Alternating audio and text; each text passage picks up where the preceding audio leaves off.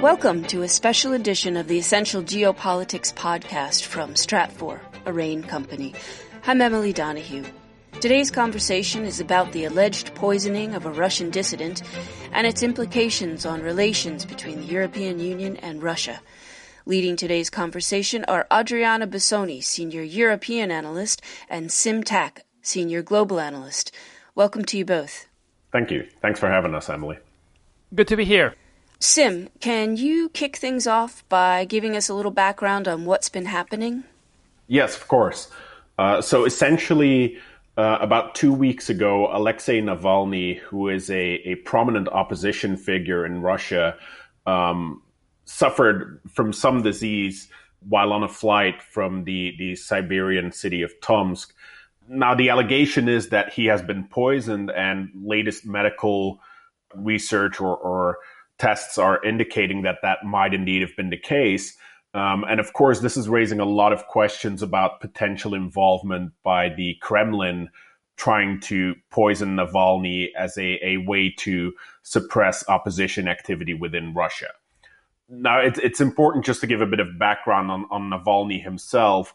Um, he is not a, a traditional competitor for power, um, as you might see in other countries. Um, Navalny is not a electoral candidate that would win the elections and take power from from Putin. In fact, the political party that he represents hasn't even been registered. What's important, however, is that he has played a key role in organizing the electoral strategies of non Kremlin preferred candidates throughout Russia. So essentially, establishing a system where in, instead of having multiple opposition candidates compete with each other, he has tried to bring together that opposition to back uh, individual candidates within each constituency, which is a significant threat to uh, to the Kremlin's control of regional governance and and even the the state Duma. So, you know, even though there are a lot of individual political candidates in Russia that are harmed by or threatened by Navalny's actions, you know, it's, it's difficult to tie this, this alleged poisoning directly to the Kremlin because there are so many suspects. Um, that itself, of course, is also making it very difficult for the European Union, um, as we're talking about, to pin this on the Kremlin specifically and to take a, a particular stance towards the Kremlin. Yeah, and I think um, there will definitely be a diplomatic reaction from the European Union. They, they will have to express concern about what's happening in, in Russia, but I doubt there will be anything substantial um, because this comes at a time when uh, relations between the EU and Russia are already cold because of a host of issues, such as the situation in Ukraine. But of course, the EU does not have the will nor the unity that it would require to increase pressure on Russia with meaningful sanctions. So I do expect some kind of protest and some expression of concern, but I, I, I do not see the EU reacting in a, in a meaningful way to this alleged um, poisoning. And we also have to keep in mind that even if the EU wanted to do something, uh, sanctions require unanimity and uh, there are different positions on Russia within the EU. Of course, we have um, Central and Eastern European countries like Poland, the Baltic states, uh, Romania, which tend to have a hawkish position on Russia and they always um, demand uh, a tough action against the Kremlin. But then we have Western uh, European countries which um, defend a softer stance. Italy, for instance, tends to defend its trade and commercial ties with uh, with Russia and and speak against tough sanctions. And of course, there are there are many others. So there's this east-west divide within the EU that will prevent uh, a strong reaction from from Brussels. And you actually, um, Adriano, you mentioned a very interesting point there with Ukraine, where if, if we look at how the, the EU Russia relations have been defined over the past decade, the Ukraine crisis has been a, a very formative event in that, where um, it led to the immediate deterioration of those ties, of course.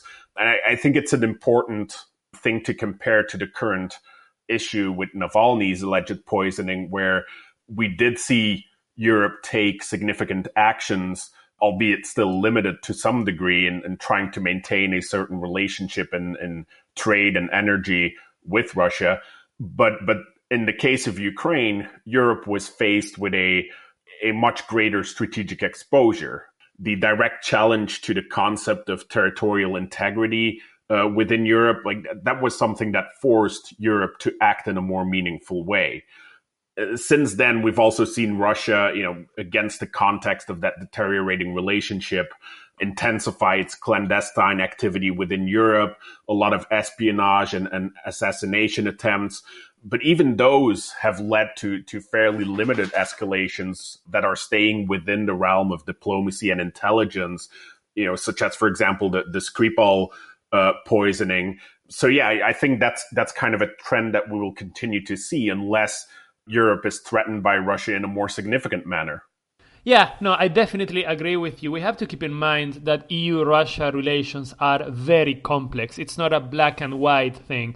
There's the energy relationship with a lot of uh, EU member states depending on Russian gas. There's a trade angle with, with some EU member states exporting a lot and investing a lot in Russia. And there's, the, of course, the security and the military aspect of the relationship. Russia is involved in Syria, Libya, and many other places where the EU has interests. So, to some, de- some degree of dialogue is needed. The EU is not willing to burn all the bridges with the Kremlin. They need to keep some cooperation channels open.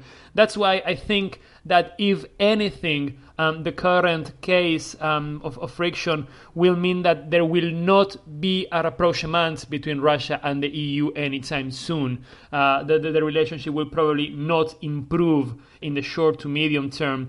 So, no rehabilitation of the Kremlin on the horizon. But as I said before, I do not think that we will necessarily have an escalation or, a, or, a, or, a, or the imposition of tougher and more hawkish sanctions on, on the Kremlin. Thank you, Adriano. Thank you, Sim. Thanks, Emily. Our pleasure. You can stay abreast of what will happen next about the alleged poisoning and its implications on relations between the European Union and Russia with a subscription to Stratfor Worldview. Check out the special price for podcast listeners at stratfor.com slash podcast offer. That's all one word, stratfor.com slash podcast offer. I'm Emily Donahue. Thanks for listening.